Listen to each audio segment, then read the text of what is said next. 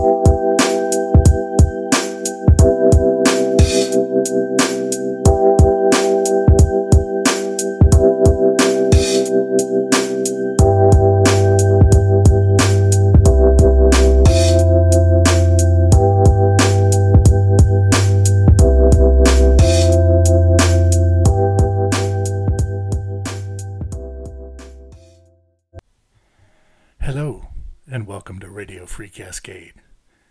sit back down and join me on a journey through the heart? I can't do this. This is Abe.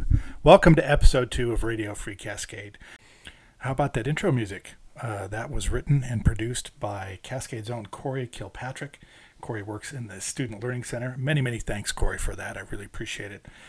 Uh, if you'd like to hear more of Corey's uh, music, you can find it on SoundCloud. His username is Don Yori, D O N Y O R I.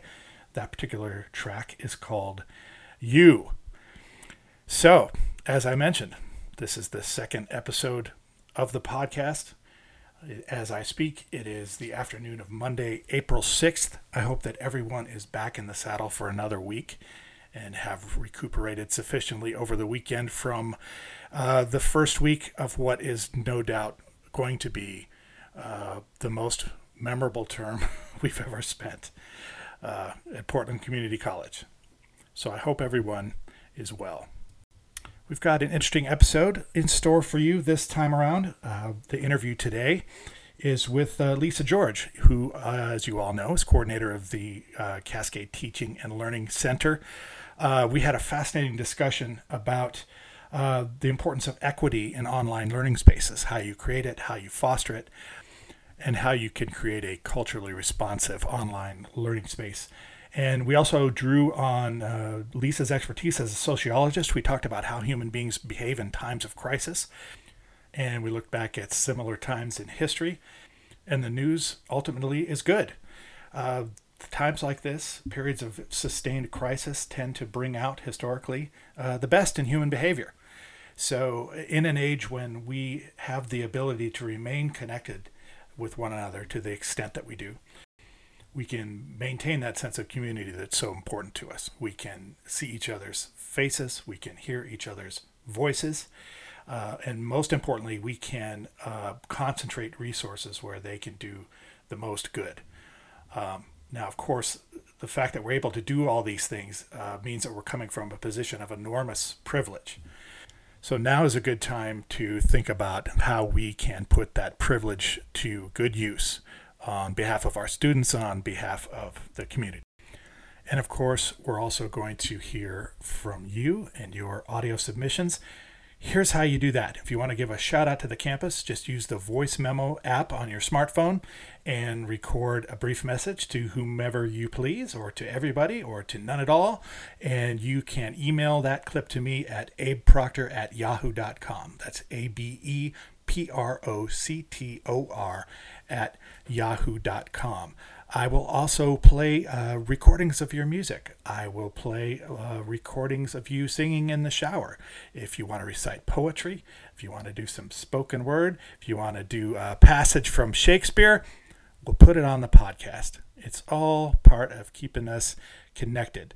So, um, without further ado, then, sit back and enjoy a conversation with Lisa George. All right, we're joined here today by Lisa George. She is the coordinator of the Teaching and Learning Center at the Cascade campus. Lisa, thank you so much for joining us today. Hi, Abe. Thanks for having me. You bet. Um, how are you doing? How are you holding up? Um, it's hard to tell because all the days are starting to run into each other, but I think I'm doing pretty well, all things considered. Yeah, I think you're right. I think we're all uh, experiencing time a little bit differently these days. Definitely. It is uh, kind of like a Schrodinger, Schrodinger cat kind of thing. Uh, we're experiencing time going really quickly and really slowly at the same time. And for those of us who aren't sick, we're also thinking of ourselves as potentially carriers of the virus mm-hmm. and potentially receivers of the virus at the same time. so there's uh, that too. yeah, indeed. Uh, yeah, there's virtually nothing that's been left untouched by this, um, including, as it turns out, um, the need for our instructors to create equitable and culturally responsive educational spaces, which is even more of a challenge uh, when we're doing it in virtual space. Um, so I wanted to ask you a little bit about that. Um, much of what you do through the TLC in normal times uh, involves helping instructors to be more culturally competent um, and responsive and uh, how to create more equitable uh, educational experiences. So I want to ask you, um, you know, what does cultural responsiveness mean in a remote and online uh, educational setting? Well, I think first of all, I want to say that that is a really good question, and it's a question that um, we maybe have not thought about enough up until now, and now we are. Uh, I'm really happy to be thinking about it more. You know, as um, as human beings, we bring like our own biases and our own worldview with us mm-hmm. wherever we are whatever we do, um, wherever we're going. And um, I think a lot about what Angela Davis said. Angela Davis is a scholar and an activist. Um, she so she says like everyone is familiar with the slogan that the personal is political, right? Right. But not only that what we experience on a personal level has profound political implications but that our interior lives, are like our emotional lives, are extremely informed by ideology. And a lot of times that ideology is invisible. So we oftentimes do the work of the state, of oppressive entities in our society, and to our emotional life, that has been produced elsewhere. But it's recruited and reproduced by us to do the work of racism and, and, and repression.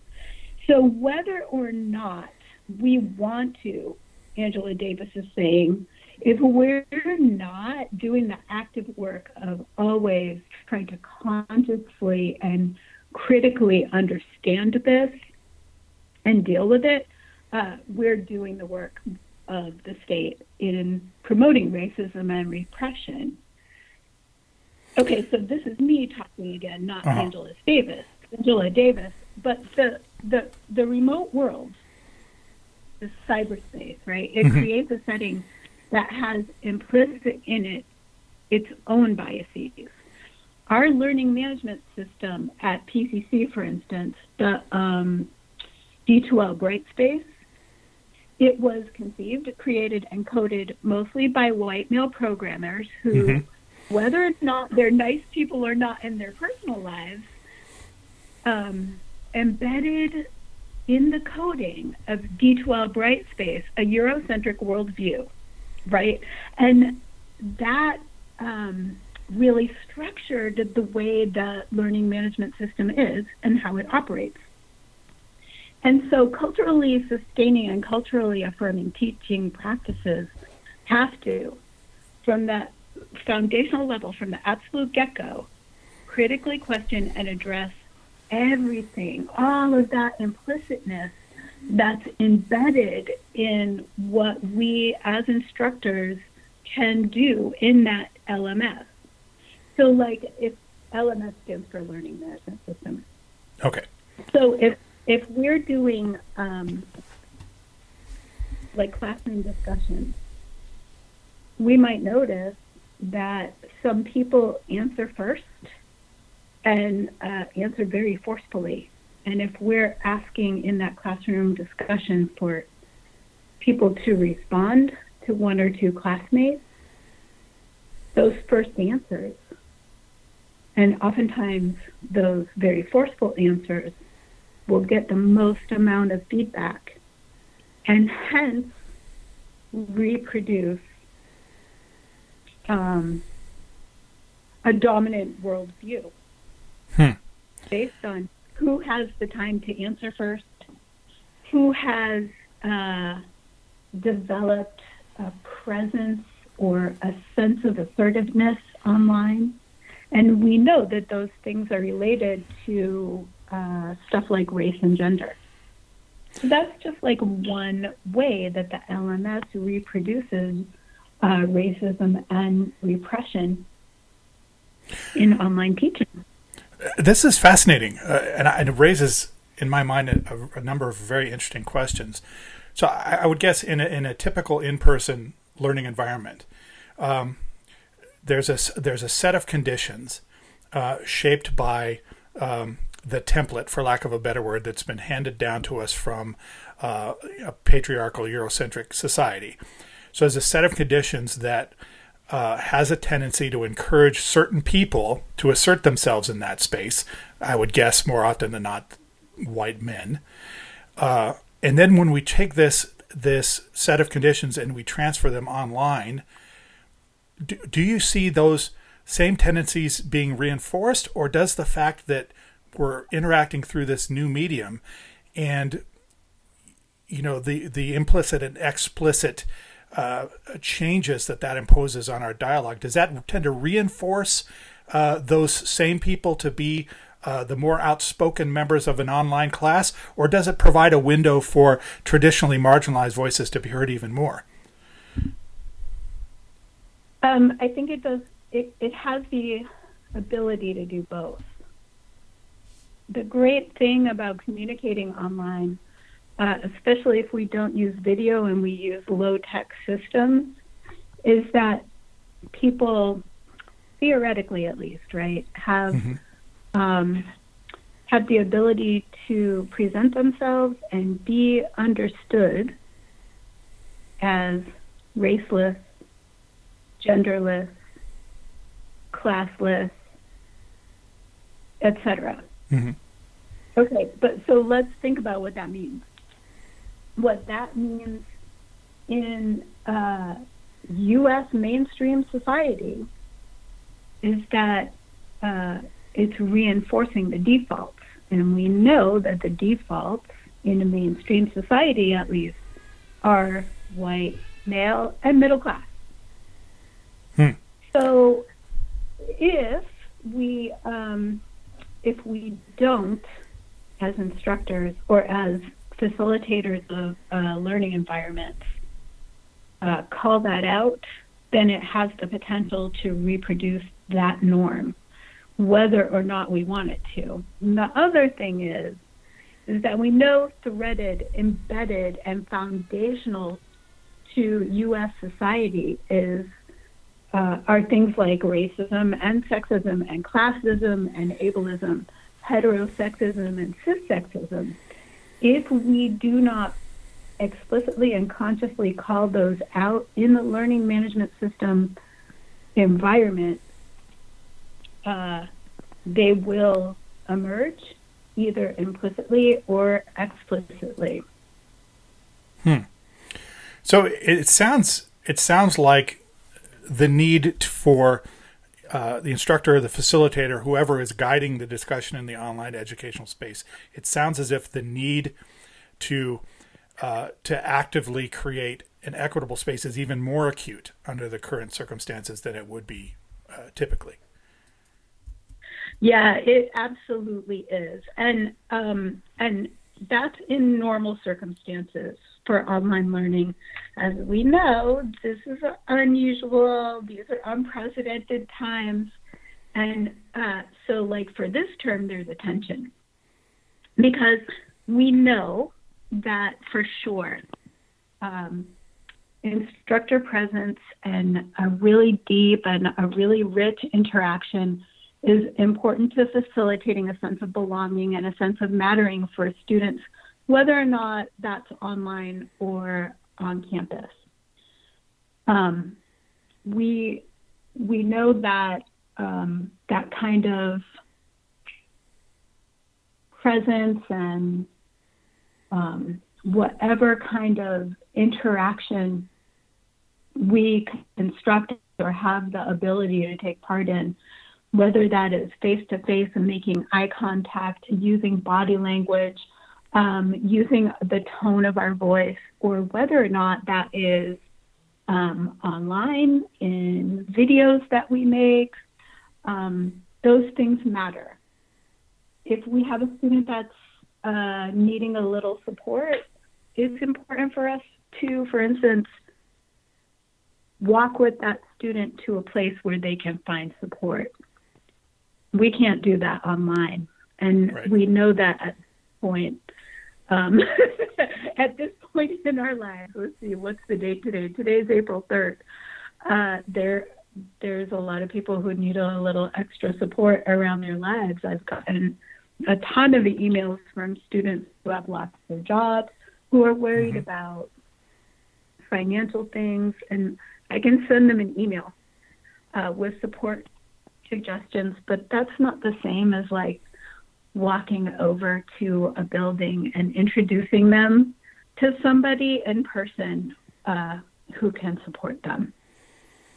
So then, what are you telling to the instructor community at Cascade about how to, as best they can, given the current circumstances, replicate the sort of uh, the sort of support that you're talking about now? How do instructors virtually walk students to spaces where they can get the support they need?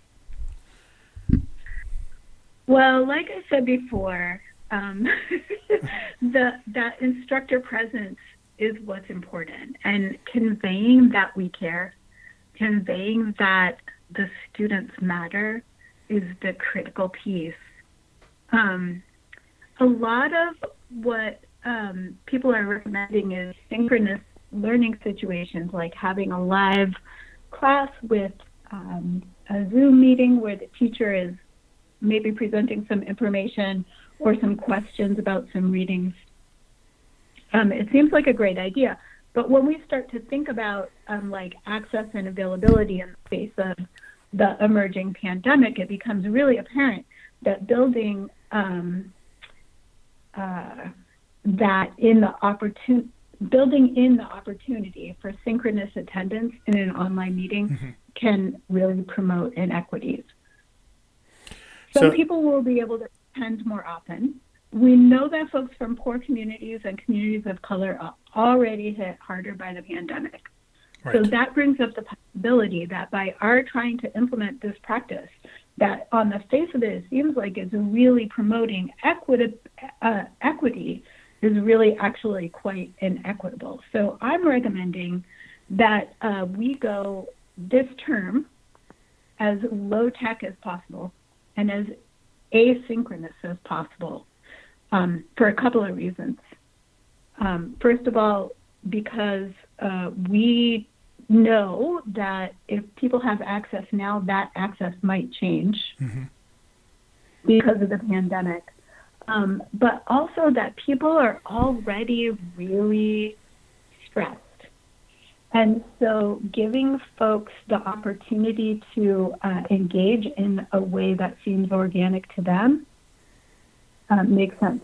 So that means that the instructor has to be really out there and really forward about um, communicating as much as possible, maybe every day, Right. um, by email with every student, right?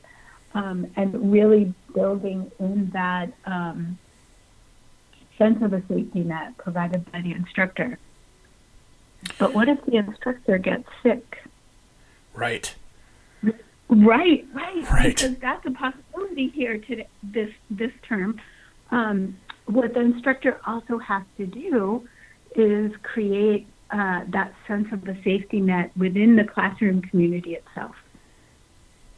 So that the the online educational space becomes itself a place of refuge, a source of comfort. exactly. That's no Exactly. easy trick, is it? it really isn't. It really isn't. Um, one uh, one possibility, one thing that I'm doing in one of my classes this term, is having the students um, introduce themselves by by creating a set of classroom classroom uh, class norms for discussion. We got some really great uh, suggestions, and the students are really supporting each other and I think it, it seems like the students are excited about that level of caring for each other that is coming from their classmates.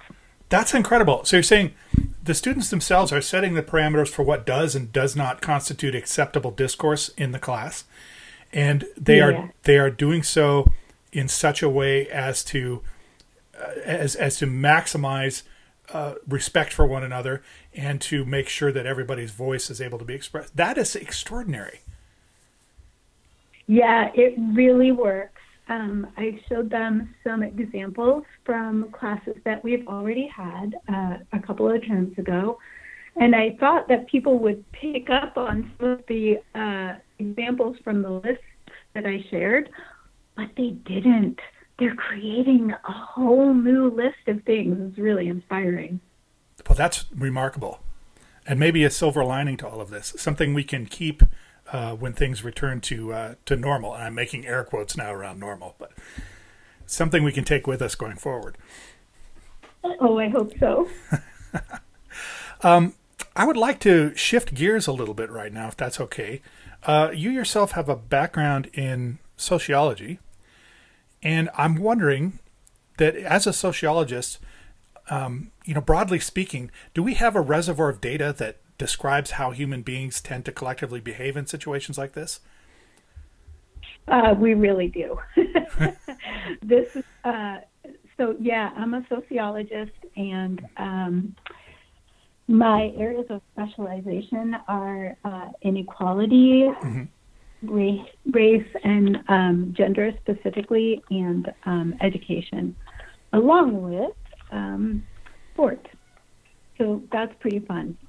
Uh, one thing that we know is through almost every large disaster, um, overwhelmingly, people come together to support each other, to build um, new networks to support community resilience and uh, individual resilience, and um, for the communities to get stronger and stay strong.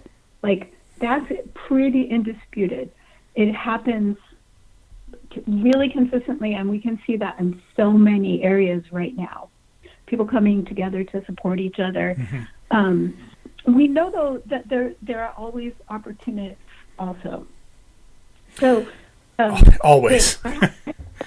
yeah, we, I gotta ask. I gotta tell you a joke. Well, actually, it's a riddle. Okay, you ready? Okay, I'm ready. Okay. All right. How many sociologists does it change to does it take to change a light bulb?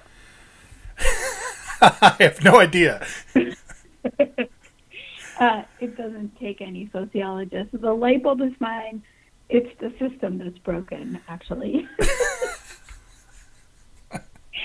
so uh, that's kind of an oldie movie, But uh, I like but it. The reason that yeah, it's a good one, right? The reason that I'm telling you this is because uh, one of the things that this pandemic has shown us is that the system is actually broken, right? Yes. We, it's obvious that the healthcare system is really deficient and really broken. Um, just imagine how how much better we could all be on top of this situation if we could all get tested. Right. But we can't. Yeah, we would Um, eliminate the big known unknown that is hanging over all of this. yeah, right, exactly. We wouldn't be that cat in a box anymore. Right. Uh, support workers, childcare workers, the people who are working in grocery stores, folks who are cleaning things and taking care of society's day to day needs are actually some of the lowest paid and lowest, um, from a sociological standpoint and using sociology vocabulary, the lowest status workers, right? And Right. um, in our society right now are, are the people who are holding it all together for us. And they are the least supported, the least unionized, uh, the, the least uh, respected in many ways, right? I mean, think about two months ago how much prestige there was associated with somebody who, um, if they were asked what their job was, they said, a grocery worker. So, what we need to do is really change back to the sociologist and light bulb joke, right? Right. The system is broken. uh, we need to change the way we understand people's value and worth based on what they do. Oh, I agree. workers, yeah, childcare workers make minimum wage a lot of times, right? Right. While um, sports figures make hundreds of thousands and sometimes millions of dollars.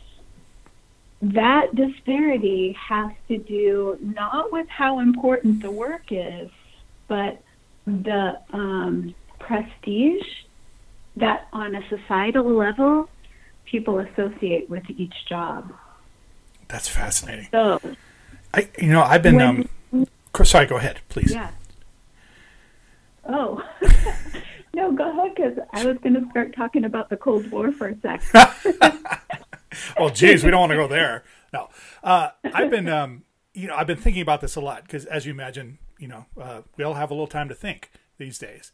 But I'm wondering when this is all over, I'm wondering the extent to which we will all allow things to go back to normal. I mean, when you look around, so many of the things that we've taken for granted have proven to be entirely unnecessary. And on top of that, seemingly designed to keep people uh, subjugated. Uh, I'm talking about, for example, uh, internet companies are have now removed the the throttles on their bandwidth service, right? So that lower income subscribers can now have the super fast internet. And I'm looking at this and saying, well, if you did that with a snap of a finger, you probably could have done that a long time ago, right? And also, we're looking around at our lives and realizing, you know, uh, our air is cleaner. We don't have to go to the office every day necessarily. And so, and ultimately, like you said, we're realizing that the people who are holding our society together right now are some of the least protected and least paid people. So I'm thinking that when we all start to get back to something approaching normal, that working people are going to be in a position to make some demands. And I really hope that that happens. Oh boy. I really hope that happens too. Uh, it needs to happen. It does. One of the reasons we're in this situation is because of uh, the need for people to accumulate capital. So I think I am going to talk about the Cold War for a second. the country of Cuba right? Right. Uh, has has been a target of the United States since the Cuban Revolution, and uh, and the United States put economic sanctions on Cuba, which meant mm-hmm. that that nation couldn't get any stuff from other nations that the U.S. was doing business with. That was like on the U.S.'s side, right? Right. And so Cuba was for a very long time dependent on Soviet bloc nations, nations that were associated with the USSR before it fell apart. And then the USSR fell apart, and the Cuba couldn't get any stuff at all. And one of the things that it really needed um, was um, agricultural aids, mm-hmm. like fertilizer, herbicide, um, stuff that helped the crops grow so that people could, farmers could grow sure. food and folks could eat. Equipment, I imagine. When, yeah. Oh, yeah, right. And so when the USSR fell apart, it uh, created a really hard time in the nation of Cuba. There wasn't much food, and um, people needed to figure out how to deal with that.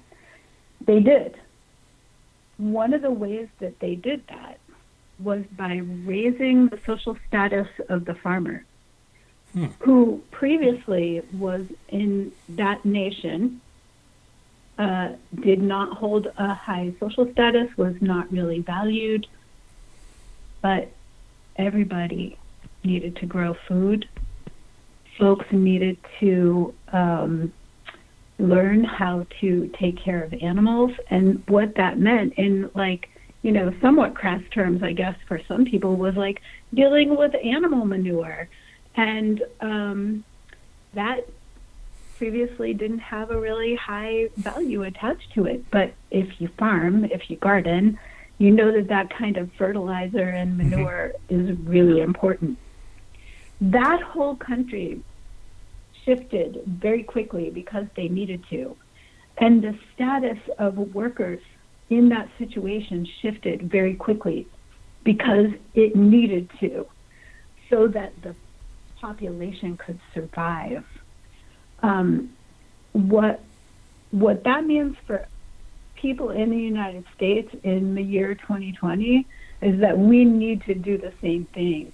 We need to start thinking about how important it is for us to value all these folks who are holding um, our society together and really um, what it means to lower the value and lower the status of the people who are the decision makers at internet providers who say, okay, we're going to unthrottle it now and now we're going to throttle it because a gigabyte is actually one of the most profitable things that a person can control. Oh, when oh, absolutely. You think about, yeah, these companies like Comcast and Verizon. Uh, what are some other ones? AT and T. Oh my gosh! Right? Like, giga. Like, where do you store a gigabyte? you don't even have to have a place to store it, really, right? There's not that much.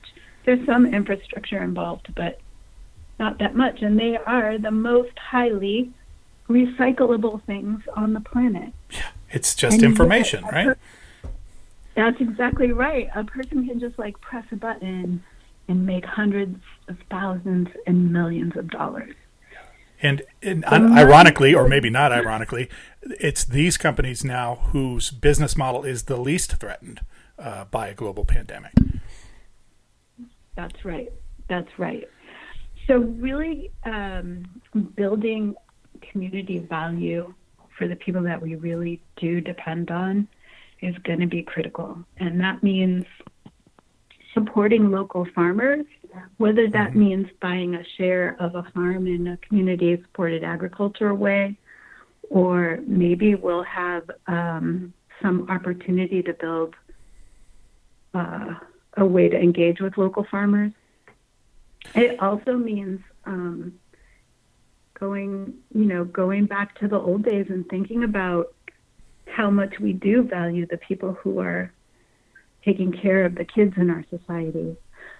Really, when you think about the ask that the college made of faculty and that the school systems are making of teachers to just take a week and put it all online, that ask in and of itself represents a devaluing of that work. Here, we need you to do this incredibly complicated thing in a short span of time, and we're not going to compensate you any different for it. That's right. That's right.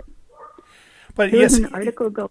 That is true. I would say that is true, but I also think because of the types of people who gravitate towards education, who are in it obviously for something besides the paycheck, you know, I think those sorts of people, you know, are inclined to take that burden on because they know how important it is to the continuity of of the education that they deliver. Yeah, that's really true. And actually, there's um, some research. I think one of the papers was called "The Wages of Caring," that uh, investigates how folks who do go into, for instance, social service professions, healthcare professions, um, the lower paid ones, and also teaching, um, go into it not because of the money, obviously, right? right. but uh, because they care. And how employers, especially if they're corporatized or use a corporate capital model, exploit that. They can say, well, you know, we actually can't pay you that much money, but this is important work. And the workers will acquiesce and say, yeah. Mm-hmm I'm not I'm not in it for the money. If I was in it for the money, that would make me, you know, whatever, fill in the blank, immoral, right. greedy, et cetera, et cetera. So there's definitely some tension there. Absolutely, there is. But this is um, mm-hmm. this is really breathtakingly revolutionary stuff here. You're suggesting that how we uh, how we assign societal status in the United States could be something entirely different than what the free market tells us it is. That we can we can elevate whole groups of people, not based upon their ability uh, to increase revenues, but on how well they're able to keep our society coherent and and functioning. Just because we decide we want to, that's an incredibly powerful thought right there. Pretty dang subversive too, if I might add. Uh oh, are we going to publish this? Uh oh. um, I think we're going to leave it there. Um, Lisa, I really appreciate your time. This has been a really challenging and, and thought provoking discussion. And I hope that everybody, as this pandemic plays itself out, will start thinking about the kind of society that we want to live in when this is done. Um, I think that's worth spending some time on. Thank you so much for chatting with me. I always love talking to you. Likewise. um, before we sign off, uh, is there anything you would like to say to your uh, colleagues and students at Cascade? Um, wash your hands and, and and take care take care of each other. That is good advice. Um, well, thank you very much, and I appreciate the efforts you're making on behalf of um, our students who now must inhabit virtual educational spaces. Uh, I'm glad you're where you are and doing what you're doing. Ah, thanks so much, and thanks for doing this podcast. We're lucky to have you. I appreciate that. Thank you. Um, well, keep on keeping on, and we'll talk to you again soon. Bye bye. Bye bye. And there we have it. Many thanks to Lisa for that interview. Many thanks to Corey Kilpatrick for the introductory music. And finally, of course, many thanks to our individual contributors who we're going to hear in just a moment. So, keep on keeping on, Cascade. We will make it through this. We will one day meet again. And in the meantime, be good to yourselves, be good to your families, be good to your communities and I'll see you on the next episode. Hello, PCC Cascade Campus. This is Joshua Mead calling, or I guess posting, um, in this podcast. And just wanted to say hello to everybody. I work in the Margaret Carter Technology Education Building with Future Connect as a college success coach and instructor. Uh, miss everybody that I work with and uh, seeing everybody on the PCC campus, uh, especially at this time of year. Um, and I'm proud of everyone for, for making this adjustment. I'm super proud of my students, especially for adjusting to this online format. This is this is a very new kind of thing for so many people, for all of us, uh, but especially for my students. And I'm super proud of my my coworkers. Um, uh, directly in Future Connect and also all the people that I work with at the extended, um, well, all over PCC campus. Uh, so many different people that I get to see all the time uh, as I'm working with my students. And so I'm proud of everyone for, for making this huge adjustment. Um, so I'm thinking of you all and hope you're doing well. Um, and I loved Damon's little fun fact, so I'm going to continue on with that. The following can be read forwards and backwards. Do geese see God? Hi, this is Becky Washington from Cascade Career Services, where your career matters here. We're open for business and more than happy to talk about your career plan. It's no doubt that when we come out of this crisis, the economic landscape is going to look very different than it looked before. But if you're ready to talk about your career path, we're happy to help. You can reach us at 971 722 5600. Of course, right now, for many of us, we should not be working, we should be staying at home. If, however, you are looking for work, we are keeping a current listing of companies that we know are hiring now. So if you are out of work but you would like to be working, we are more than happy to help. Please give us a call.